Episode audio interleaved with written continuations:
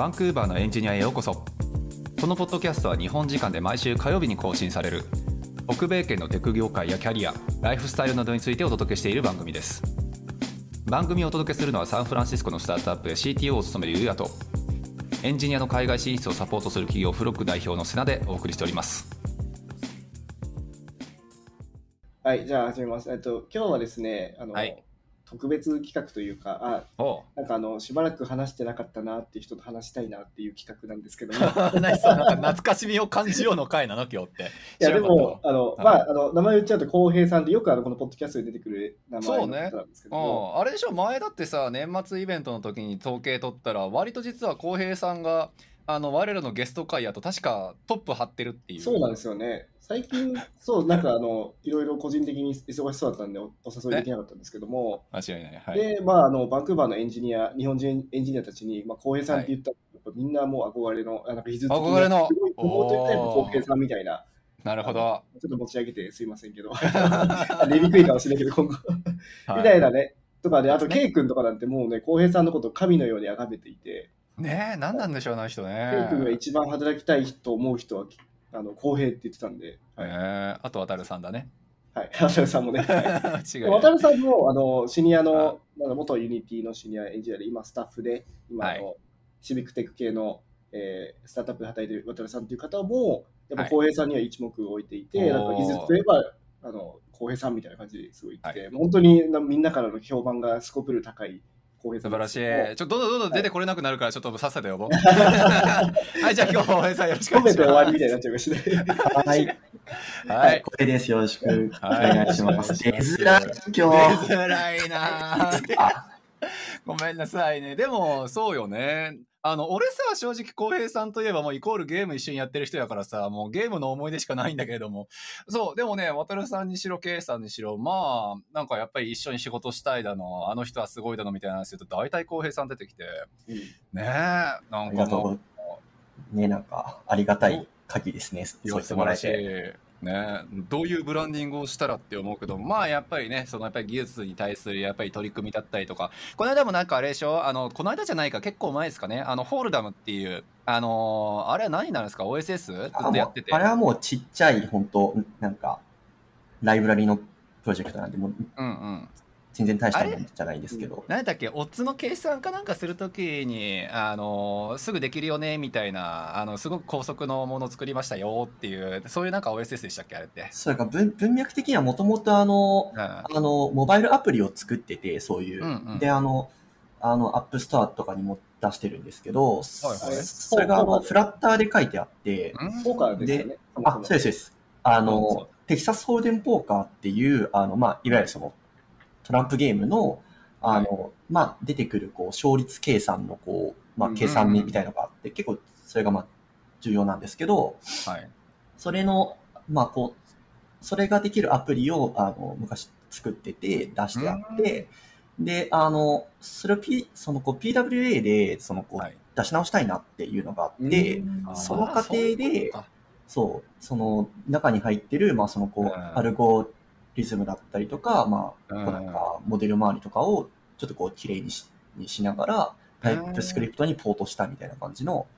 ライブラリなんですけど、いやー素晴らしい。じゃかそこだけでもいろいろ技術のこと聞きたいなっていうのが間違いない。二つぐらい出てきちゃったけどね。あ、いやあそうだよね。あ、全然大したことしてないんで、いやなんかああのれですけど、一つはあのもういいかなそういう話しちゃって、はい。い、いですか？止めちゃうけど、あのもう今日今日本ってあのフラッターめっちゃ流行ってるじゃないですか。えー、流行ってんのかななんか Vueなんかフロントエンドは Vue で、なんかアプリはフラッターで作るみたいな求人が結構多いみたいで、ぱへえ。でなんかその辺、あのダートじゃないですか、あのフラッターって、うんうんうんダートって言語ですよね。でそうです、そうですそうです。で、こっちって、 React でフロントエンド作って、まあ、 React Native でアプリ出すみたいな結構主流かな。で、なんかその、ウェブエンジニアとアプリエンジニアのトランジションもできるし、みたいな感じだと思うんですけども、うん、そのフラッター、あの、浩平さん多分昔結構好きだみたいな話も言ってたと思うんですけども、そうだよね。その辺でなんか意見とか、あの なぜ日本で流行ってるかとかありますか？ああ、まあはい。僕個人的にフラッターすごい好きで、あの、うんえっ、と、まあちょっと難しいんですけど、あの、 React も Flutter も好きだけど、 React Native よりかはフラッターの方が好きくらいの感覚なんですね。はい。で、あの、多分フラッターが日本で流行ってるのって、まあその、多分 Vue.js とかもそうだと思うんですけど、はい。あの結構あのコミュニティでこう頑張ってる方が多いっていうのがすごい大きい要因なんじゃないかなと思ってて、それは日本もそうですけど、ああのあそうですそうですあ、その。日本人コミュニティが結構おそのおそまあその大きいので単純にそのこうまあエンジニアのパイとかも広げやすいし、まあうん。ドキュメンテーションすごい頑張ってるじゃないですか。そのこう、はいはい。頑張ってこう、多分、あの、あの、なんて言うんだろう、こう、トランスレートしたりとか、多分してくれてる方がいっぱいいらっしゃるので、はい、それで多分流行ってるっていうのが大きいんじゃないかなとああ、思います。じゃあ結構ビューとかと同じ文脈なのかもしれないですね。なんかビューが最初流行ったのも割とそのローカライズっていうか、あのうんドキュメントが結構しっかりしてたみたいな、日本,、うん日本語でみたいなところもあまあ、ったちょっと僕の理解はもしかしたら間違ってるかもしれないですけど、はいあのそういうふうに僕は認識しているっていうなるほどなるほど感じです。いや面白いよね。実際さ実はさちょっと前かな？あの浩平さんに俺も実は相談してて。あの日本からフラッターエンジニアこっち来るんだけど、うん。あのフラッターのやっぱ需要ってこっちどうなのかねって話をした時にねやっぱりまあ浩平さんの意見としてっていうのでまあやっぱりこっちってねどうしてもスタートアップだったりとかわりかしまあちっちゃい規模からやっぱり開発してるとこも多いしまあ、フラッターのエンジニアってしかもまあ特化引っかえがしにくいと。API の透明性は高いかもしれないしトップ層から好かれるかもしれないけどじゃあその人抜けた後に次じゃあ交換しようとするときにじゃあどうするのっていう時にうん。やっぱなりやすいからやっぱりトップの人とかね CEO とかがフラッター好きとかって話はない限りはちょっとまあさ技術採用はされにくいよねみたいな話はあったんですよ。だか、ら俺は結構ねそのフラッターダートのエンジニアさんでこっち来るよっていう時にやっぱりまあフラッター実際開発してる人がそういう風なコメントもしてるから、まあ、ちょっと技術選定に関してはこっちの就活を前提にすると考えないとねとは思ってたんだけど日本はじゃあ割と俺流行ってること実は知らなくてうん。そのドキュメントがやっぱりしっかりしてる言ってしまうとね Rails なんかもそうかなって思うけどやっぱりコミュニティとドキュメンテーションとその翻訳のスピードと技術の浸透っていう部分がやっぱコミュニティからの浸透がすごくしっかりしてるからフラッターは流行っていてこっちじゃ流行ってないと思っていいのかな？そうですね。ちょ、ちょっとあの、僕の理解ですけど、これも、うんうん正確な言い方としては、おそらく、あの、日本でもまあ、 React Native も流行っていて、多分 React Native の方がどちらかというと大きいパイを持ってるとは思うんですけど、うんあの、バンクーバーの現状と、と比べると、フラッターめっちゃ流行ってるっていうような感覚で、おーねバンクーバーって結構フラッター本当に死んでるくらいの感覚なので、えーなるほど例えばこうざっくり、まあ、何パーセント対何パーセントとみたいな数字が出したときに、例えばバンクーバーは、まあ、 React Native 98%対 Flutter 2% みたいな感じだけど、えー日本だと多分 React Native どんぐらいだろう ?70% とか60%対フラッター40%、30%みたいな肌感なのかなって認識してます、そういうことか。そうよね。だって浩平さんも確かさ学校行ってた時の卒制みたいなやつあれも確かフラッターだよねあ、でも学校だと、あの、そういうまあ、指定があったので、えっと、うんうんうん卒業制作みたいなのは確か、えっと、普通に SWIFT でやらされたような気ああがします。そうなんだああ、そうなんだ。なるほどね。えー。じゃああれは純粋たる OSS としてっていうことでやってたあそうですうことねもう完全なるほどね趣味で。いやそう。えちなみにあの、ダートってあの、うん。サーバーサイドとか書けるんですか？ダートで。書こうと思えば書けますけど、うーんえっと、要は、えっと、サーバーサイドやろうってなった時に、あの、多分、多分まあ、不足している、まあ、サードパーティー SDK とかがめちゃくちゃ多いのが気になると思うんですよね。例えばじゃああ、えっと、OS0 組み込もうって思った時に、まあ、ダート用の SDK なんかないし、デデータトック入れたいってなっても、まあ、データトックはもしかしたらあるかもしれないけど、うん。くらいの感じなんですよ。だから、自分で作らなあかんのかまあ、だし、まあ、それってすごい大変じゃないですか。ほ本当になんか、テストも全部自分で書かないといいけないので、ねその SDK のためのテストっていうのを。ね。えダートってどこの、どこが開発してるんですか？タイプスクリプトとかだと、まあちょっと言語じゃないけどタイプタイプスクリプトは、まあマイクロソフトが作ったりしてるじゃないですか。ダートも、グーダートは基本 Google ですね。あ、Google あか。Google のチームがやってるはずであ、す。そっか。じゃあなんかあのフロントエンドだとあの Angular がダート化してもよかったんじゃないかみたいな世界線もあるのかなと思うけど、そうあだし、あの、あー文脈的には Angular って、えっと、いわゆるその AngularJS から Angular になるときに、もともとあの、Angular が、えっと、ダート互換、ダート互換の言語で書かれてて、ダートの Angular もなんか自動生成してたとかだったと思うんですね。でなる、ほどうんで、で、まあそのこう、AngularJS から Angular になるときに、えっと、そこでまあ、そのこう、枝分かれして、えっと、Angular はまあ、そのこう、タイプスクリプトで書いていこうっていう感じでポートして、もともとまあ、こう、え、えっと、Dart 用の Angular も吐き出してた方は、えっと、なんか Angular Dart みたいな感じで、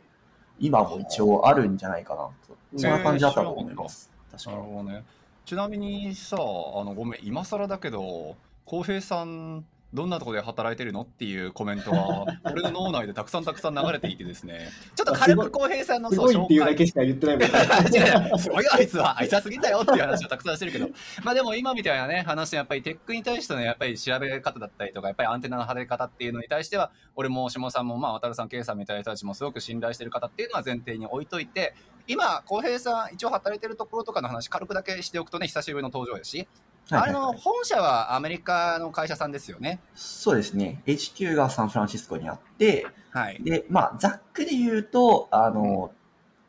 まあ、えっと、DX の会社ですね。その、だから、うんうんうんいわゆるその、こう、工業系とか医療系の、はいあの、前線で働く人向けの、まあ、いろんなツールを、まあ、デジタイゼーションしてうん。うん。いるっていう感じの B2B の会社で。B2B の会社あ、ですよ B2B ね。なんだ。なるほどなるほど。そうでそこのバンクーバー支社というのブランチかな？で働き出してシニアとして最初から働き出してて今の何年目ですかね？もう3年経ちましたね。3年半くらい今。3年半か一つの会社に3年半いるっていうの、本当それまでお僕多分2年間同じ会社にいたことがなかったので、おすごいおそうなんだなんか初めてのあれですけど、えー、なんかねジョブホッパーのイメージっていうのがなんかわりかし俺はあったんだけれども。さまあ、まあそれはい否めないですね。いやこっちだとでもいいことやんねむしろ。まあ日本やとなんかうって思われるのか知らんけどさ。まあでもどこでも、まあ、限度みたいのあるんじゃないですかね、多分。あーまあ確かに確かに。わかんないですけど。やっぱ他のジュニアでさ、こっちでキャリア始めた人って割とちょっと待遇ちょっと悪かったりみたいなとこあって、割とうん永住権取れたらすぐあの転職したりとか、まあすぐ転職したりする人多いけど、うんなんかそんな3年もいるってことは割と、なんですかね、待遇がいいっていうか、そのチームメンバーがいいとか、会社ね自体環境とか。フィットしてるんですかね？結構、まあ、まあもちろんそのこう自分のなんかまあ転職めんどくさいみたいなのも若干あるんですけど、なるほどなるほまどあ一回、一回落ち着きたいみたいな。まあ言い訳みたいになっちゃいますけど、結構その、今まあ、そのこう会社でやれてることがまあ面白いので、あの、すげえ辞めたいみたいなモチベーションがないんですね。だから、あういうことかあの、いいオポチュニティがあれば、オープンみたいなくらい、まあみんなそうだと思うんですけど、うん、そうですね。確かに。それくらいの、の感覚なので、えー結構そのままずるずるずっとあ働いてるみたいなのもちょっとあるかもしれないです。俺は結構そこちょっと深掘っていいって思ってんだけどさ、やっぱりその浩平さんが3年半ってね、ご自身でも言ってる通り結構長いこと働いてって、で、なおかつやっぱりその、やっぱり技術に対しては自分のアンテナ、自分なりやっぱり立ててる人じゃないですか。ね、自分の好きな言語はこれで、ゲームフレームワークはこれで、OSS もこういうことやってっていう、やっぱり今すごく向上心も高い人なんて、俺は傍から見てて思うし、そういう人を捕まえておけるその会社の魅力っていうところは俺すごく知りたくて。なんかさ、OSS ガンガンやってる印象も正直ないじゃないですか、小平さんの会社がさ、なんか例えばさ。やっぱりその DX だったりとか、その、何？工場のラインのなんか DX だったりとか、そういう話はちょっとちらっとは耳にするけど、なんかがっつりそのテクノロジーに対してむちゃくちゃアンテナ立ててるのかどうかはちょっとはためからは分からなくて、なんか浩平さんの言うとこのその、いいなとか、あんまり動かなくても別にいいかなっていうのは、その給料とか、チームメンバーとか、うん。なんか取り組んでるものとか、いろいろあると思うけど、なんかトップ3上げるとするとなんかなっていう。まあ、難しいですね。その順番をつけるのはちょっと難しいんですけど、うんうんまあ、まずその大前提で多分給料が悪かったら、まあ、と 当然多分みんな離れちゃうと思うので、そそね給料はまあ一応、まあ、一はい個大きい要素としてあると思ってて、はい、確かにね。で、二つ目は、おそらうんくあの、会社でこう、なんていうか、どういう経験できるかっていうのが、まあ、個人的には大きくて、うんはいはいはい。今、その会社でまあ、やれてるのが、こう、なんかマイクロ、マイクロフロントエンドっていう、まあ、その、あの。フロントエンドをそのこう細分化してこうそれぞれでこう、まあ、こう別でえー管理開発していって、まあ、個別でデプロイできるっていうようなまあ構成なんですけどはい。なるほど。会社のフロントエンドが結構大きいのでうん。あの、まあ、こうちっちゃくこう、まあ、分けていってこう、まあ、小さくデプロイしたいよね、みたいな、こう、うん。うんはいはいはい。まあ、うん。モチベーションがあって、うんうん、まあ、その、そういう経験ができてるっていうのが、まあ、一個大きいのかなと僕は思ってへえ、なるほどね。で、三つ目、多分その、こう、働いてる人間だと思うんですけど、うんうん。それって多分その、その会社で、まあこう、その会社でどういう経験ができるかっていうところと結構多分リンクすると思うんですよね。はいだからまあ、変な話、こうなんかこう同僚、同僚とのこう、なんかカルチャー感がこう、あ、あんまりこうなんかこう合わないようだったら多分会社でできることっていうのも結構多分コンサバティブなものになったりとかすると思うので、そうね。まあ、まあそういう意味では多分チームも結構僕は気に入ってるのかなっていうような感じですかね。すごい会社だな。浩平さんをちゃんと捕まえておけるっていう。いやでもさ、あの給料に関してなんだけど、うんまあ、割とさ、やっぱこっちってさ、1年とか2年で転職した方が、結構な額上がるじゃん。30%とか40%とか上がる可能性もあるじゃん。本当そうだよね。で、なんか、それを求める人もいるじゃないですか。キャリアを作っていくみたいな人もいるし、だからけで、浩平さんはその会社の中で、その、なんていうんですかね、昇給とか、そういうのがそのぐらい起きていて満足してるのか、それとも別にそこはなんか今、なんかそれ、その業界スタンダードから言ったら全然あの高いから別にそこは問題ないよみたいな感じなのか。ああ、それで言うと後者ですね。多分、ああの、給与レンジってどっかでまあ、頭打ちというかになると思ってて、うんまあうん、えっと、もっと正確に言うと、会社の規模と比例して変わるじゃないですか。だからまあうん、当然、そのこう体力のある会社はまあいっぱい給料が出せるし、うんね。まあ、零細企業とかだとそんなに出せないよっていうのが、まあ、その、当然あって、はい。なのでまあ、頭打ちがどっかにあるなと思ってて、なので、うんその付近になると、じゃあ転職して30%あ上がりましたっていうので、まあ、そんなに起こりにくいと思うんですね。だから、うんね僕。が働いてる会社ってまあ中小企業なので、当然じゃあ、じゃあ、こう、アップルに行きましたってなったら、まあ30%とか上がるかもしれないですけど、うんうんうんそこにはやっぱりそのこう、その分のやっぱりそのこうデメリットと、というかなんというかあると思うので、うんまあ、なんかこう、責任が増えたりとか、まあ、はいはい。あるいはそのこう、まあ、そこで働いてこう、まあなんか、得られる経験っていうのも、大企業のまあ、それになってくるじゃないですか。うんうん結構その、ね。会社内の、なんて、なんていうんだろう、その会社内の、その、こう、ことに結構その、こう、なんかこう、リンクしている経験というか、あんまりじゃあ、そこでじゃあ、Next.js やるぞ、マイクロフロントエンドやるぞうんとかではなくて、そのこう、自分をこう、会社目線で見たときに、すごいこう、あの、小さいま存在になるので、おそらくもっとこう、うん。なんて、なんていうんだろう、そのこう、うまい表現見つかんないでですけど、まあ、結構そのこう、自分が何かをなんかドリブンしたりとか、なんかうんたまたまこうなんかこう、その面白いタスクとかプロジェクトに出会うみたいなのが減っていくと思うので、うんなるほど。ね。うんまあ、きなんか心地のいい責務範囲みたいなとこってあるよね、そういう意味で言うんだったら。バランスがそうですねってことだよね。まあ、給与と。そうそうそうそう。あれでも、あれだよね、それの話をおるわけじゃないけれども、浩平さんのブログ記事で、俺は結構、アマゾンの受けてみましたの記事ね、結構見返すことが結構あって、はいはいはいあ。そういえば浩平さん、アマゾンにも行こうとしたよねっていう、あの時のマインドから、じゃあ、今は割と変化もあるっていう感じなんですか、あの時ってそれこそね、アマゾン受けてた理由は、まあ何かはちょっとわからないけれども、やっぱそれなりの年バリューもあるしっていうのもあったやろうし、そうで、今、スタートアップ落ち着いて、今またそういうアマゾン受けようみたいになねや、今のところなってないっていうことですもんね、だって。そうですね。その時は、まあ、もちろんそのこう、大企業で働いたことがなかったので、働いてみたいっていうのも一個うん。まあ、じモチベーションとしてあって、はいはいはい。あとは、その、プラスそのそもそもまあ、北米圏の会社で、まあこう、働いたことがなかったので、うんうんそういう、そういう意味でこう、今の会社とかでもこう、やっぱ、なんだろう、学べてることっていっぱいあるしっていう感じで、まあ、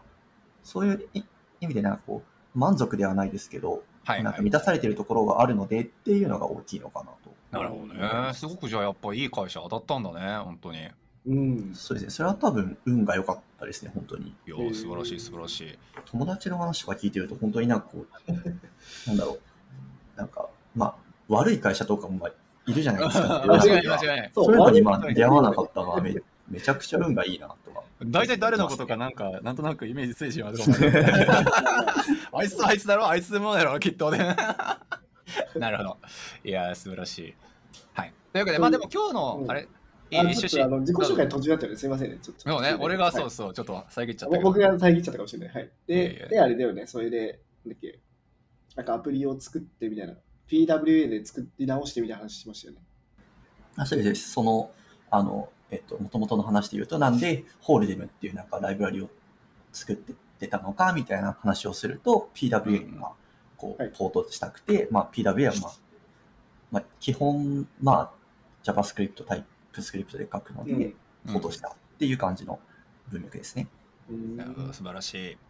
そうというわけで、まあ、浩平さんという人がどういう人か分かってもらえたところでちょっと話を元に戻したいなっていうふうには思うんですがもともとねなんか大下さんが今日浩平さん呼んでもらった時の話をちょっとしていいんだったらやっぱりまあ技術の動向だったりとか、まあ、やっぱり変化が常にある業界かなっていうふうには思うので特にさ浩平さんってやっぱり今3年以上、まあ、一つのやっぱり会社一つのチチームじゃないか一つの会社でやっぱりまあやっているっていう部分もあってその変化って感じやすい人なのかなっていうふうにやっぱ思っていて。そう、まあ、どうですかね、実際、その、まあ、浩平さんが3年前入った時と比べて、やっぱりバンクーバーっていう、まあ、フィールド、1個の、まあ、地域の中で、一つの会社でっていうので活動してきて、やっぱ技術的に求められてる範囲、フィールドが変わってきたなとか、まあ、最近だと、まあ、目新しい部分だったら AI のやっぱり登場やったり、チャット GPT がとかっていうに対しては、会社によってはね、ゆまあ、どどんどん導入っていうのもあれば、いやいや、それそんなにも任せられるかってとこもやっぱり聞くしっていうね、話とか、まあ、いろんな変化あるかなっていうふうには思うんですけど、まあ、浩平さん的にちょっとこういうところはだいぶ3年前とか比べて変わったなとかっていう、なんか感想レベルでもいいんですが、聞けたら嬉しいなっていう話なんですが、なんかありますか？そうですね、ちょっと、うん。僕はその質問に答えるのにあんまりいい人間じゃないんですけど、おそうなんだ。あってっていうのを、まあ、そのこううちの会社って言って、まあ、こう B2B で結構硬いなんかビジネスをやってる会社なので、新しいものをガンガン取り入れようみたいな、まあ、す少なくともあのプロダクトの目線ではあんまりないんですね。なるほどね。そうか、そうか。もちろんそのこうチャット GPT とか、まあこううん GitHub のあのコーパイロットとかを、まあこうまあ、その開発プロセスの中で取り入れようみたいなのはあっても、うんはいじゃあそのこうチャット GPT で、まあ、まあなんか生成 AI でこの辺うまくやるよみたいなのはやってないので、うんうん、なるほどね。そういうのはまあむしろ多分あの、もっとこう、ステージの浅い多分、スタートアップ、本当にこうなんか、シードラウンドだったり、まあ A だったり B だったりのところが多分、まあ得意とするというかこう、よくやる範囲だと思うので、うん。そういう意味ではあんまり僕は、まあ技術的なところの変化は、うちの会社だとそんなにないかもしれないです。うん、ほどね。じゃああれだね、あのざっくりとあのその AI とか、前あの Web3 の話もちょっといろいろしたことはあるんですけども、うん。今回の AI の波みたいな、あの去年の11月ぐらいからチャット GPT がそうね。出て、なんか本当に雑談でいいので、雑談レベルでね、小江さんでこのこの後どうなるかとか、なんかどういうふうになっていくんだろうみたいな、単純に一エンジニアとしてどう感じてるのかなっていうのは、さあそうね。俺もちょっと聞いてみたいわ確かに。AI がとかエンジニアとかこの業界に対する影響とかっていうね。わりかしまあいろんな人の話聞いてきてある人はいやいやこれでなんかどうこうなるって思ってるうちはソフト本当のソフトウェアエンジニアじゃないねっていう人もいたし ある人はいやもう業界ごとままるっきりひっくり返るよって話もあったしもうみんな言ってることが違うからうん。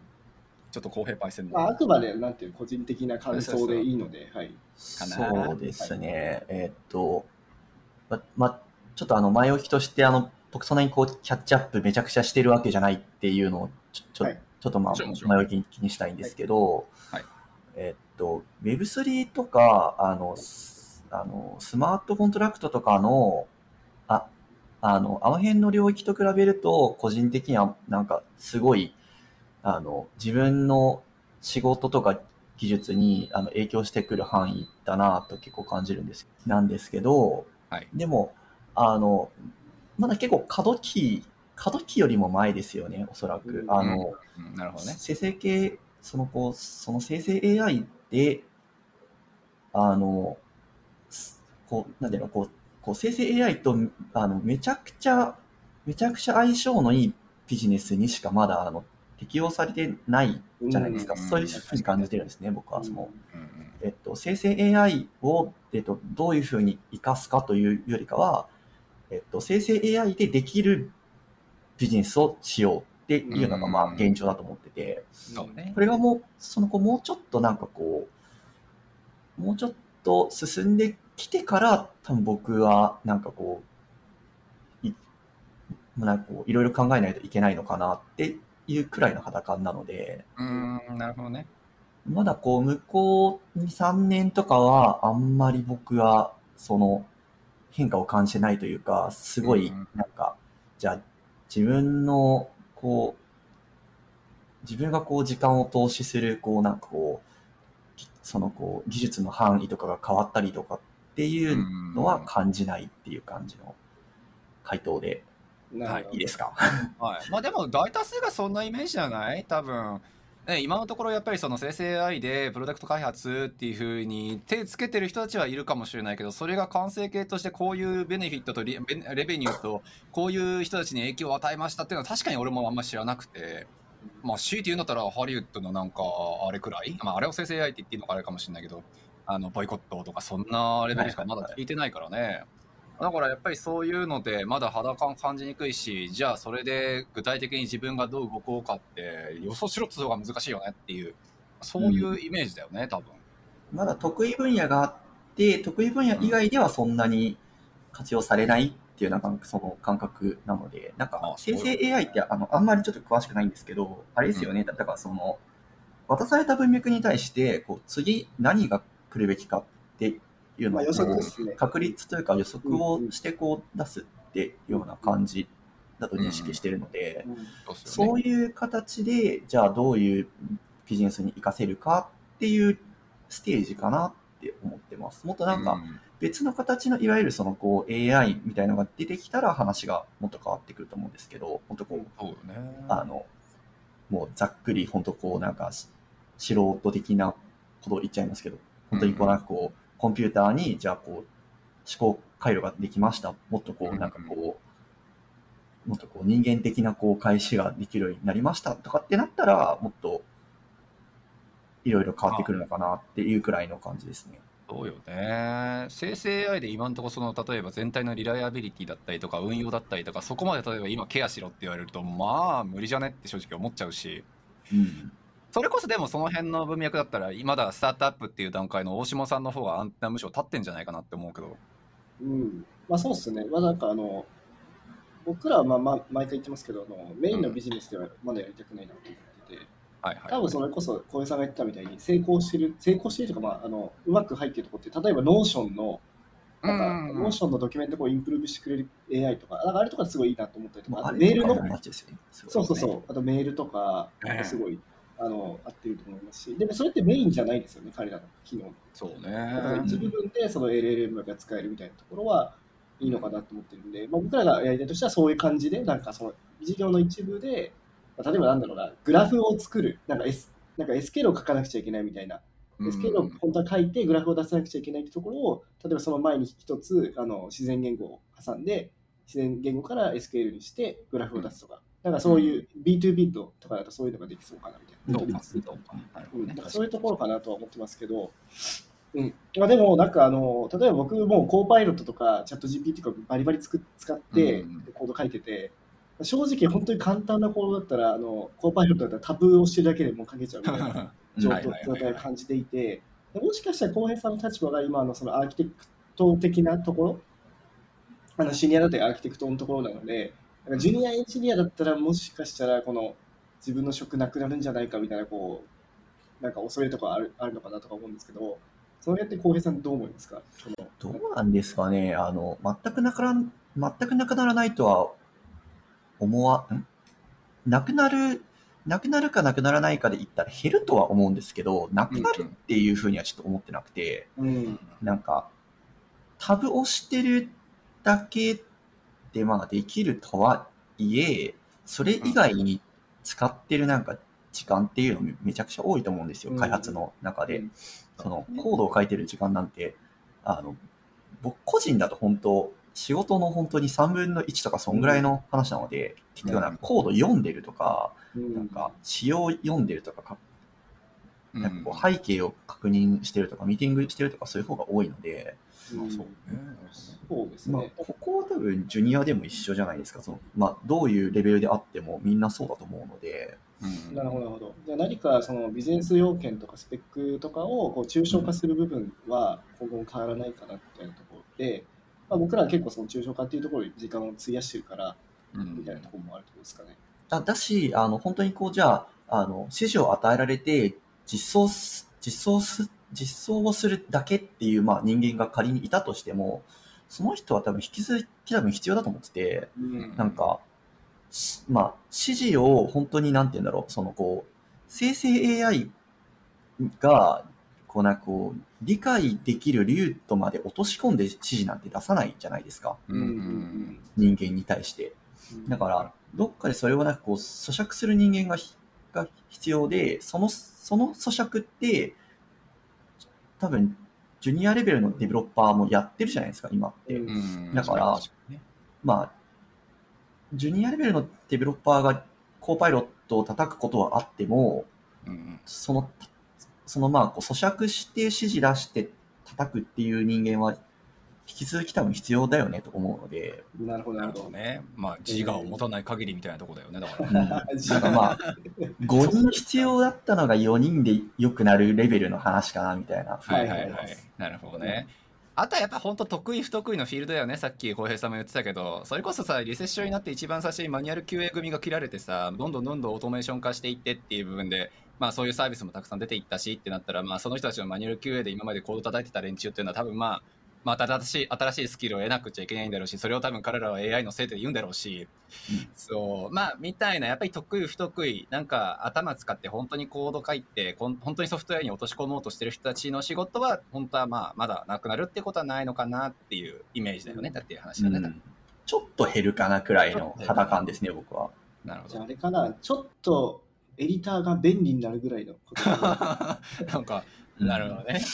なんかそういう、なんていうの、それを、だから Google が使ってるみたいな感じで、やっぱこのツールを使ってる感を、をなんていうの、そのなんか自分がこのツールを使って上に行くぐらいのことを考えないといけないってことなのかな。うん、どうなんでしょうね。いや、なんか僕はまだこう、なんだろう、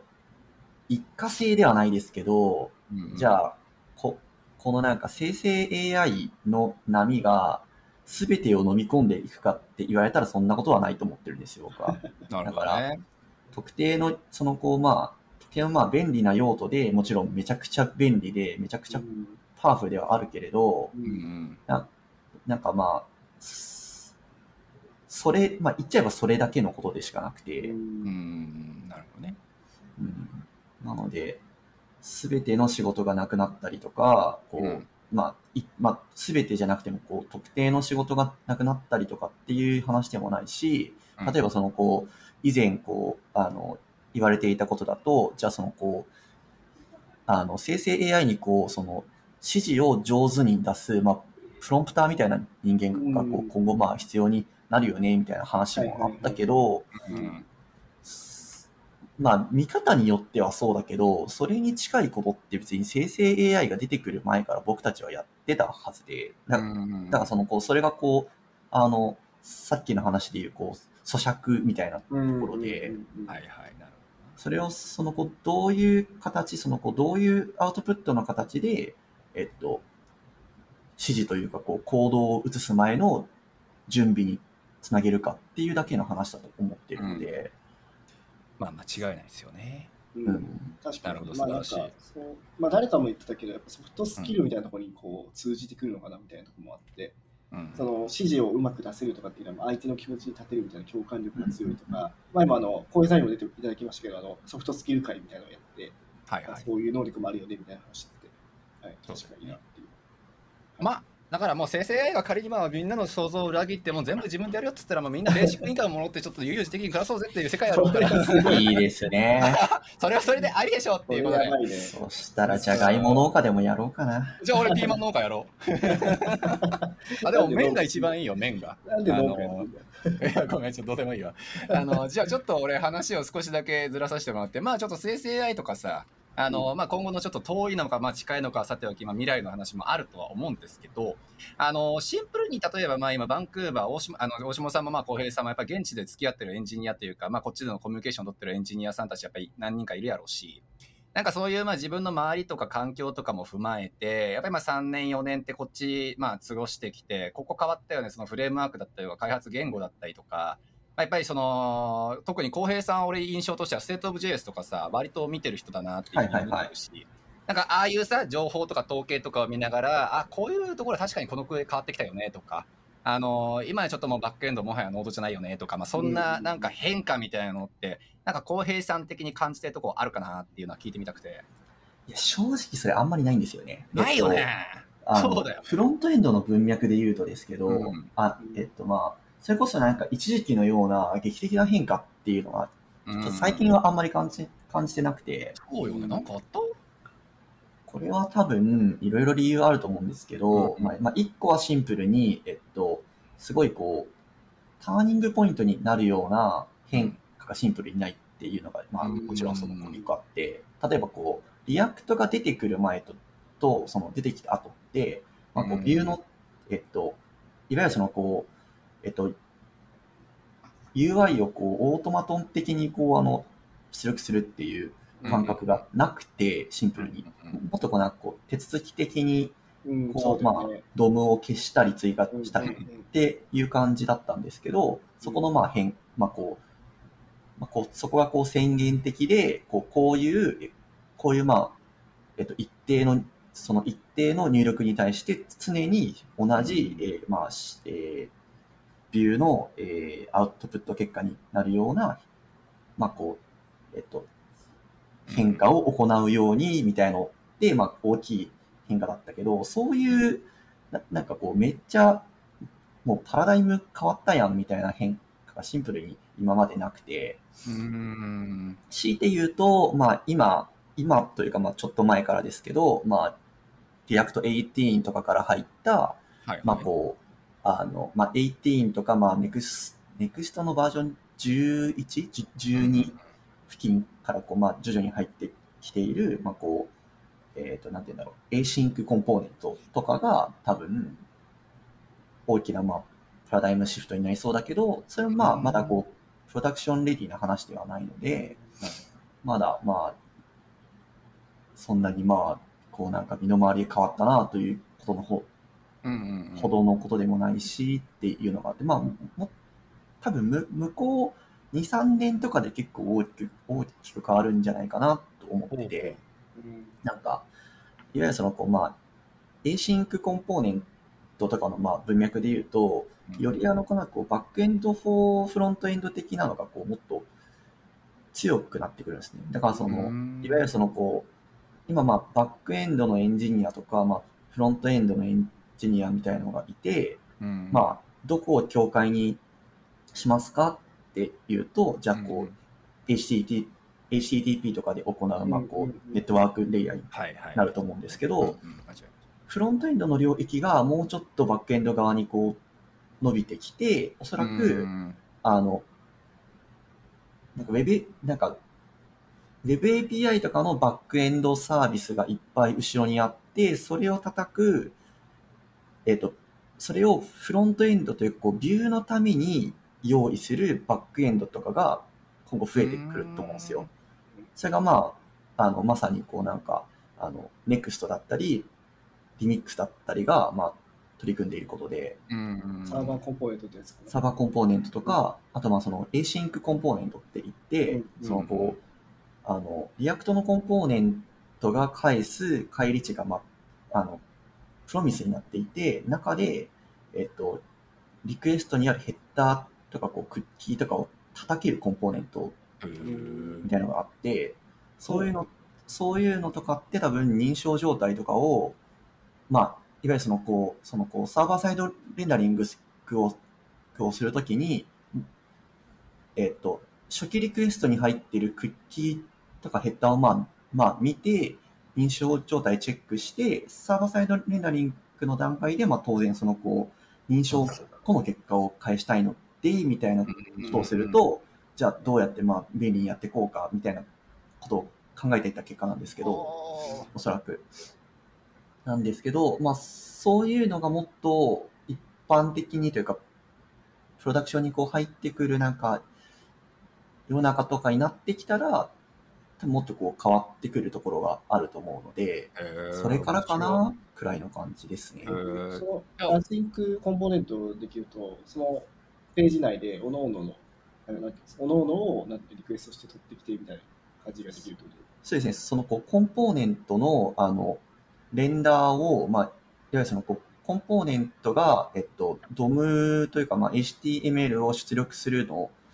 が、えっと、こう、async await で、まあ、できるようになるので、コンポーネントレベルで、まあ、あらゆる、まあ、その、こ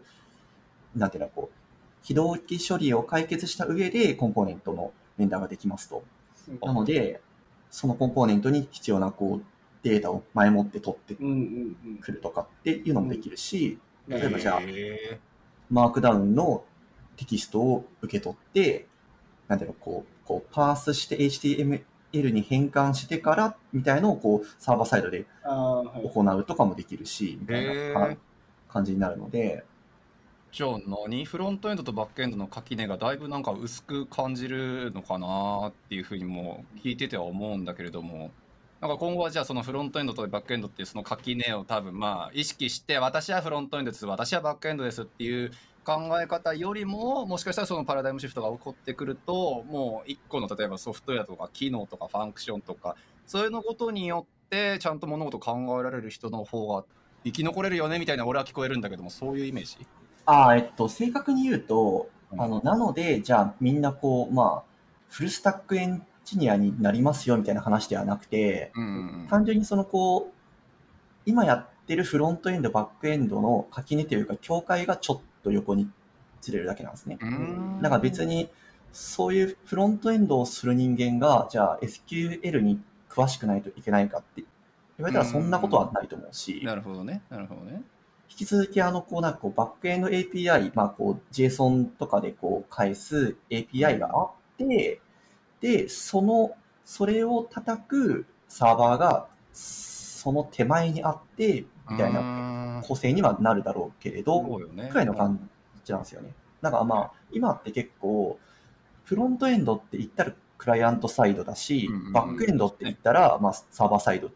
じゃないですかうん。うんうんもちろんここはもう、現状はもうこう、ななんていうのかな、こう、イコールの関係だけど、うんそれがイコールではなくなってずれるっていう感じですね。うんはあ、なるほどね。バックエンドの人がサーバーサイドをやるっていうのは引き続き、おそらく変わんないと思うんですけど、うんフロントエンドの人間が、クライアントもちょっとサーバーもやるみたいなうん。ずれなるほど。方をするみたいな。ね、意識するとこはちょっと増えそうですよね。今までだとフロントエンドは、まあ、JSON もらって何かやればいいうんうん、間違い間違いなないもうデータはね、もう与えられたものをとりあえずいじればいいからっていう、そうそういうイメージしか俺は持ってなかったんだけど。それがちょっと変わってくるとですね。ちょっと意識するこそうですね、少なくともサーバー目線で飛んできたリクエストヘッダーとかって考えなくてもよかったじゃないですか。そうね。そのこう飛ばすときに考えることはあっても、飛んできたのを考えるし考えるまあ必要はなかったけど、間違いない。そういうのをまあ考える必要もあるし、まあ、当然そのこうサーバーとして動いてるんで、まあうん若干はまあネットワークのこ,、うん。まあ、ことを考えないと考えないといけない。どういうふうにこうキャッシュするかを考えないといけないみたいなところが増えてくるなっていうような感覚値ですね。なるほどですね。なんか単純にさ、あの、なんかそれって結構複雑じゃないかなって思っちゃうところもあるんですけど、うんまあ、正直なんかその今までの別に React、まあ、SPA だとシングルページアプリケーションだと別に React があって、まあ、サーバーサイドの API があってそれでいいじゃないって思う人もいると思うんですけどなんかそこのうまみってな何なの？そのそれを async コンポーネントとかサーバーササーバーコンポーネントとかやった時に。まあ一番押されてる、あの、いわゆるそのこう、えー本家大元とかが、まあこう、押してるメリットは、まあ、いわゆるそのクリティカルレンダリングパスですよね。だからそのこう、ユーザーが実際に URL を打ち込んで、ページにアクセスして、で、えっ、と、現実的に自分が触りたい、こう、UI が全部、そのこう、えーレディーの状態にあなってる。ローディングも終わって、はいボタンとかも押せるし、まあ、こう UI にこうちゃんとアクセスできる。っていうのが早くなる。っていうのはまあ一個あまあありますよね。だからその、うん。クラシックな、まあ、 React の、まあ、サーバーサイドレンダリングもないアプリケーションとバックエンド API とかだと、まずまあ、 React のアプリケーションが、まあ、こう読み込まれて、うん。で、まあ、レンダーされて、うん。で、それから fetch が走って、バックエンドからデータを取ってきて、その間 UI はページにはアクセスできたけど、ローディングのせ、うんそのローディングの状態ですよね。うんうんなるほどね、なるほどね。で、その fetch が終わってから、まあ、やっと、まあ、こう、UI に触れるようにななりますよ。まあ、ざっくり言うと、うんこんな感じですけど、それが、えっと、HTTP リクエストを飛ばしてだ、なんかそのこう URL を打ち込んで、ページにアクセス、アクセスしている間にサーバーでできた方が当然、まあ、そのこう、早い箇所もあるよねとかっていうのは当然あるので、うんはいはいはい、なるほどね。一番押さえてるまあメリットは、まあ、すごいざっくりあのシンプルな説明をすると、多分こんな感じですね。うんまあ、まあなるほどね実際にはこうもっとじゃあ、こう段階的にまあこう、えーロードさされたこ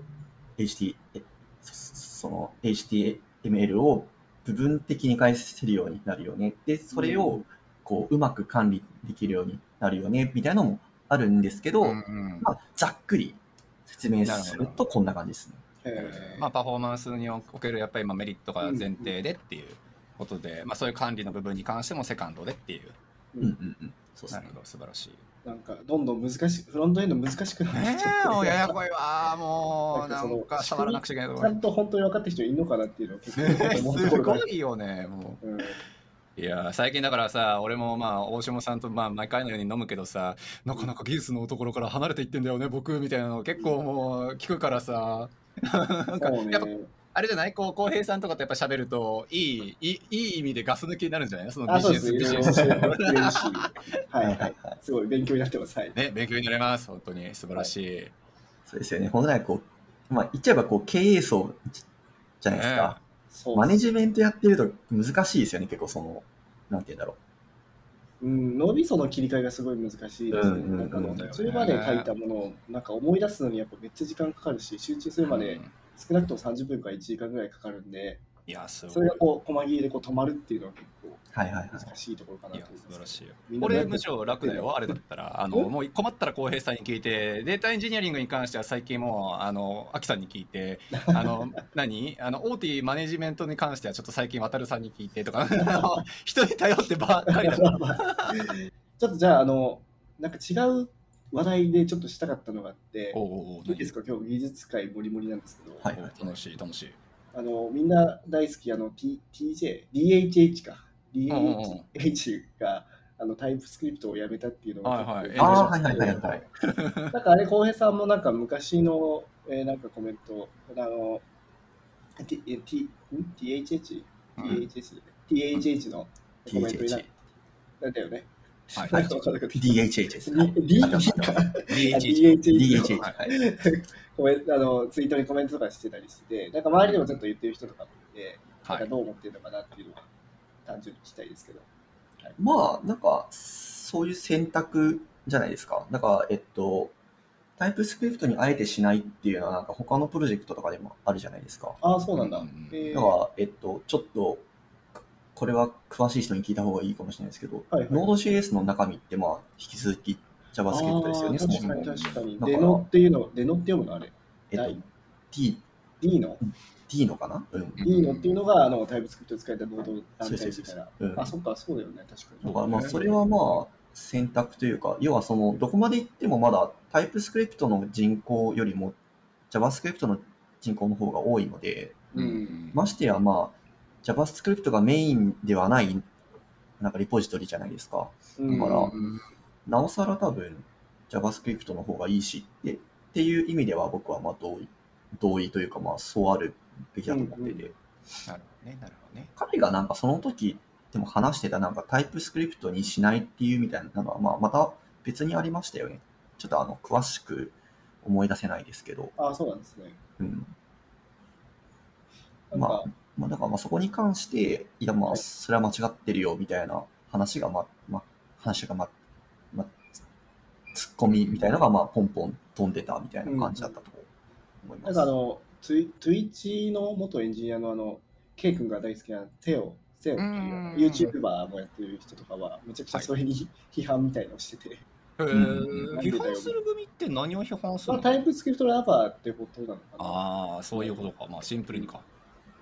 うんうんうん。だからまあ、ああいう思想、なんかまあ、エンジニアリング業界っていうのはそういうのたまにあるじゃないですか。なんかそういう、まあまあなんかノード JS とかもなんか昔 IO とかなんか分裂してましたよね。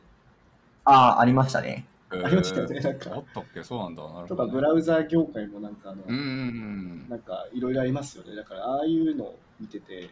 今回はまあそういうのの一つだなと思ってるんですけど、うんなんか一方で例えばフロントエンドだとリミックスみたいなその HTML 至上主義、原理主義か、原理主義みたいな考え方があるんですか。はいはいはい。あれ何でしたっけあの人の名前？あのえーっと、いや、でもね、えっと、えー、喉元まで来てるよ。えっと、人。ケント、あ、ケントあ C、ドッツだ。そうだケント C そうドッツだ。そうだ。ケント C ドッツさんがこう、なんか推進しているやつもありますよね。リミックスうんうもんうん。確か Shopify に買収されましたよね。あ、されましたね。めでたい。 Shopify が作った Hydrogen っていうあのフレームワークがなんか立ち行かなくなったらしくて、えー、あ、そういう 買ったみたいな話。まあでも相性いいですよね、本当ね。うん、あ、そうよね。うん。なんかそういう、なんか先週、ちょうどあの、瀬名さんとラジオでね、リーダーの話をしてて、うんうん。そういうなんか先導していくみたいな、その例えば DH まあ。だと Ruby、まあ、Ruby オンレイズを先導してるじゃないですか。そうね。でリミックスだととかだと、まあ、なんていうんだろう、ウェブのフレフロントのフレームワークを先導してる感じで、うんまあそういうのに関して、浩平さん的にどう思ってるのかなっていうのは、どう思ってるか。どう思ってるか。なんか、あの人によっては、じゃあ俺はもう絶対この、こうあるべきなんだよねっていう人と、なんかまあどっちでもいいんじゃないっていう人もいると思ってて、うんうんうん。なんか、えそのーっとなんでそう思うのかっていうのを聞きたいですね。はいはいはい。そうですね。うーん、難しいな。えっと、HTML 至上主義みたいな話をすると、ちょっとあの、あの、厳、厳密に話させてほしいんですけど、えっと、リミックスがやってるのってどっちかというと、HTML 至上主義というか、JavaScript がなく、その、動かなくても大丈夫なように作るっていう、その、いわゆるその、こう、昔のあの、あの、出しゃばらない JavaScript みたいな話じゃないですか。はいはい。だなので、まあそう、なのでまあ、リミックスってでも、まあ、あくまで、まあ、それをまあ、サーバーサイドレンダリングだったり、まあこう、シンプルにその、こう、えっと、えっと、ブラウザーの、あの、フォームの機能とかを使って実現しているっていうだけで、えっと、コントロールは JavaScript が持ってるんですね。あくまで。うん。で、かたやじゃあ、アストロとか、えっと、スベルテとか、うん。ビュー、ビューは違うな。まあ、その結構そのこう HTML が強いコントロールを持ってる、あの、フレームワークもあるじゃないですか。えっと、これもちょっとあの、間違った言い方ですけど、えっと、厳密に言うとなんかこう、えっと、JS がコントロールしているというよりかは、JS、HTML、CSS のをカプセル化した単位で作っていこうみたいなうんライブラリとか。なんかそうなるとビューも同じような気もしますけどね。ビューもももそうですね、そうですけど、うんまあ、ビューはちょっとなんか JavaScript 色が強いなってちょっと思ったけど、あわかんないです。ちょっとまあ、曖昧ですけど、これは。はいはいっていうのに比べると僕は JavaScript にコントロールされているアプリケーションを作っていく方が結構開発体験いいなと思っているので、うんなるほどね。なので、そっちに寄りかかっていきたいっていう意味っていう意味では、まあ、リミックスとか NEXT みたいなフレームワーク、ライブラリが好きっていうっていうのはまあ大前提がありますね。うんなるほどねでもこの辺ってもうだってね宗教戦争の一歩手前やんね。なんかね、あの僕の予想としては、浩平さんにすごい宗教的なことを言ってくれて、何を求めとんの？なんか DHH の悪口とか言ってほしいなとか思って。いやーでもさここの間確かにさ大島さんとリーダー論の話を聞いてあのまあ本読ませてもらって思ったのは DHH ってそのまあ徹底したその効率主義というかさもう本当に一本もう芯通ってもう絶対ブレないよねっていうところだったら完全リーダー派だよね。うん。そう、うん。マッツさんにうん。そうっすね。似てるかなって思う。そうそう。うんうん。ねえさっきのところも、まあ、ただ単に流行りに乗るんやったら、もうタイプスクリプトでええやんみたいなところもちょっと思うけど、絶対そういうところ曲げないよねっていうところは、俺割とかっこいいなって思う。うん。しかもさ、うんそのうん。タイプスクリプト行かないっていうのが逆にまたかっこよくて、なんかまた作るみたいな、なんかそううんちょっとわかる。俺は時代乗らないぜみたいな感じのことを感じてしまうから、えまあでも裏には、うん。うん。まあ、すごいなんかこう、なんか、理にかなったまあ選択というか、うん。全然そうじゃね？と思うので、僕も。う。んまあそうよね。だからそこには宗教戦争的にもう反感買いそうなところもたくさんこうあるんだろうけども、ちゃんとそこにぶれないっていうところよね。うん。だからまあ、宗教戦争的な話で言うと、まあ、信者からしたら、まあなんか、意味わかんないじゃないですか。ねなんかその、理屈とか置いといて、うん。なんかまあ、ね、そういう、まあ、そういうまあ衝突があるのはまあしょうがないのかなまあっていうのは。間違いない間違いない。うん確かにな。でもまあ俺浩平さんの話聞いてあそりゃそうなのかなって思ったね、うん。タイプスクリプト勢と JS 勢やったらそれは JavaScript 勢の方がまあパイ的には広いやろうし、うん。まあパイが広いっていうことはね OSS コントリビューターとかそういうのもまあパイ的に増えるっていうことだからまあ協力勢も増えるやろうし。まあそういうところもしかしたら見てんのかなってちょっと一瞬頭よぎりはしたけどね。うん。うんでしょうね。いやなんか素晴らしい。さ、その例えば、なんかジュニアの人とかで、面接とかで、なんかタイプスクリプトのどういうところが好きですか？みたいな、どういうところがいいですか？みたいな聞かれて、うんじゃあ型があるからです。型は便利です。バグが減ります。以上とかだったら、結構やばいかなって思うところもあるんだよね。えだからー、なんかその一歩もう少しなんか踏み込んで、はい例えば JavaScript の方が人口多いよねとか、なんかそういうなんか違うところからこう切り口でいかないといけないなっていうのは最近思ってて。えーああ、はいはいはい。うん、だからなんか浩平さんもそうやって言ってるのもすごい納得なんだよね。うん。ちなみにちょっとまあ2人に聞くのか分かんないけどそのどっからがやばいってなってるその型宣言楽じゃんええやんっていうのは別にまあ理論的には間違ってるあらんやんって言いたかなるけどなんかもう一歩踏み込めてどこまで踏み込んだら OK ってなんかある？でああ、そういうことね。そうそうそうそう。面接するとさ僕も、うん。え、型あるやん。お楽よええやんって言っちゃいそうな気がする。ちょっと待ってよ。な、何、何普通のこと聞いてんのないよりある方がいいじゃん。JavaScript も型あるから、みたいな。言っちゃいそうな気がする。ダメなのかな？っていうなんかそれそれもだから結局なんかその宗教戦争をあの巻き起こすことなのかな、そういうところ。あったはいいじゃんねまあ、あとなんかちゃんとそうそういうなんかこう、その動的片付けとか性的片付けとかのこう言語を勉強している人とかは多分もっとあの違う意見持ってそうな気はしますけどはいはいはね。いはい。まあプロダクトファーストで考えるんだったらいやーっていうところでしょ？だからだから俺思ってたのよ。だから面接仮に浩平さんにしろ大下さんにしろするとしてっていうのでなんかそういう技術的な部分型宣言にしろ制度にしろまあ性的動的にしても、うん。まあオブジェクト関数がとか代級がとかっていろいろ突っ込もうといえばいっぱいあると思うけどなんかなんかどこまでなんかそういう面接の時に話ができたら2人に刺さるのかなっていうのってなんか俺は割と聞いてみたいなって思ってたんだけどあー目線かな？プロダクトプロダクトファーストだったらとか？はいはい。なんかね、一つあの尊敬してるエンジニアの方が日本でいたんですけど、はいはい。彼ってなんかそのそのチームに入ったらそのチームのルールを全部こう吸収して、うん。彼の型が逆にないんですよね。みたいな働き方をしてる方がいて、動的片付け人間。そう今あのややこしくなったけど、チームに入るたびに自分をキャストして、ああ、型が変わるわけですね。うん本当は設定かもしれへんけど。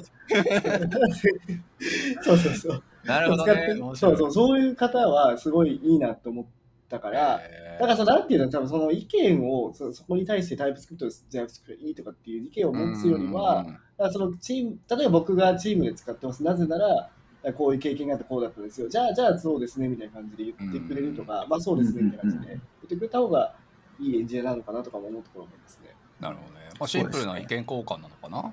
うん、だから、すごい浩平さんも今、すごいあの、なんていうんだろう、その真ん中な立場で言ってるから、あやっぱりすごいいいエンジニアなんだなって改めて、はい、思いました。はいおー素晴らしい。ありがとうございま面す。接。わかりそうよね。面接、じゃあ次、次の面接はまたあの、見てもらえるんですかね。あでも面接ちょっと。はい、交渉から入りましょう、まずじゃあ。いや、そんなとこかな。あとなんかある、はい。小平さん喋りたい内容とかありますか？ねこれ話したかったり難しいですね。ええあ、でももうすぐ NEXTJS、だからバーセルのイベントだよね。あれ、いつあー、あ、だっけ？そうですね。ネクストコンフがありネクストコンフあれいつだったっけか？来10、10、ん ?10 月の、10月の下旬とかじゃなかったっけ？あれ？あ、下旬とかだったっけ？なんかでも、そのさっき言った3年間で変わったことは、Next.js が割と Web 業界をこう引っ張り出したああ、まあでもそう3年ぐらいね。そうっすね。 Vercel が強い、本当に。 Vercel ね、そうですね。うんてかマジなんか Next でしか使ってないなんか、なんか、 React になんかしれっと入ってる API とかあるじゃないですか。うんあそうなんだズブズブってことだね、ズブズブの関係で、すごいよね、あの人たちの包括力が。リミックスの人からしたらたまったもんじゃないとかありそうだけどな、みたいな。間違いない。本当そうだよね。まあ一応そのこう、プロポーザルとかが出てう、ん。そのこう、議論とかもああって仮で入ってるだけなんで、別にそのこう、ああの勝手に入ってるわけではないですけど、うんうんうん。その旗から見てるとなんかそうなってるみたいな。なるほどね。いやー、あそこはやっぱり今後も引っ張っていくんですかね。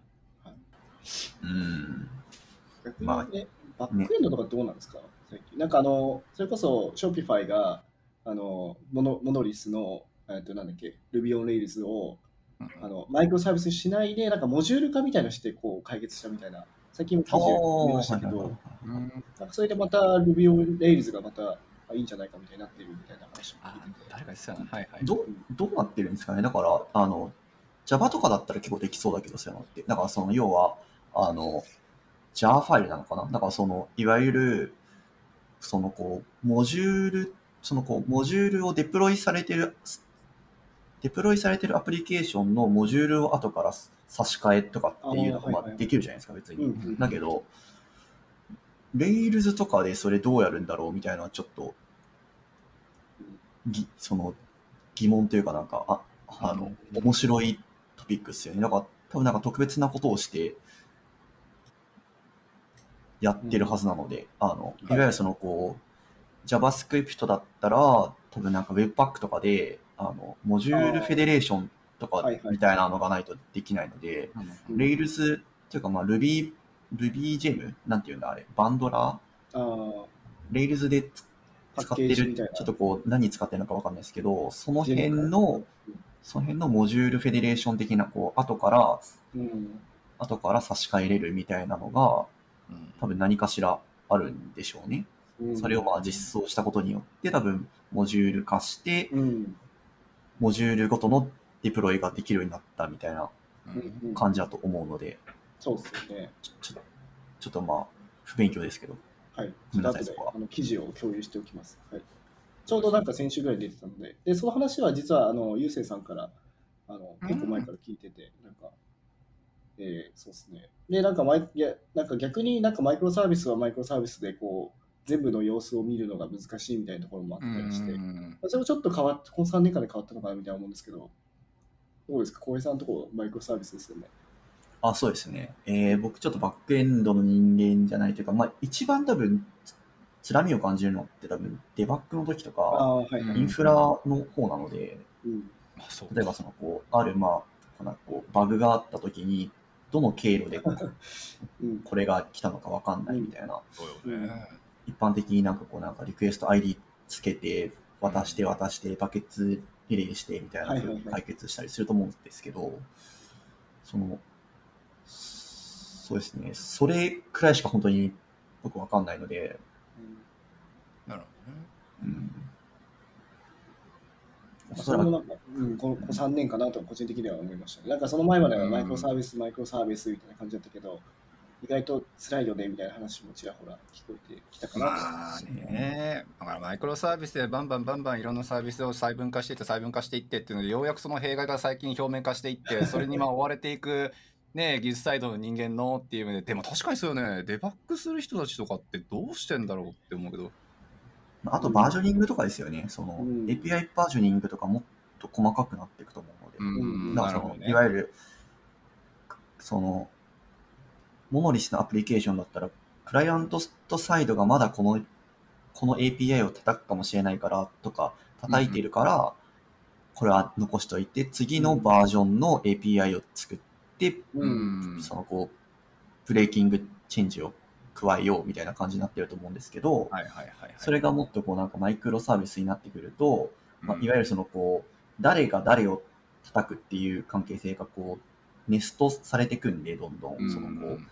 階層というかこう、はいはい。増えていくので、うん。そういうのとかもまあ辛そうだなみたいな。だからまあいわゆるそのこうサービス A がサービス B を叩いててサービス B にバージョン1とバージョン2はいはいはい。のそれぞれ API がありサービス B のバージョン1はサービス C のバージョン1を叩いてああーみたいな感じになっていそれはやばいくのはまあ想像できるんで、なるほどね。くそめんどくさいな。なるほどな。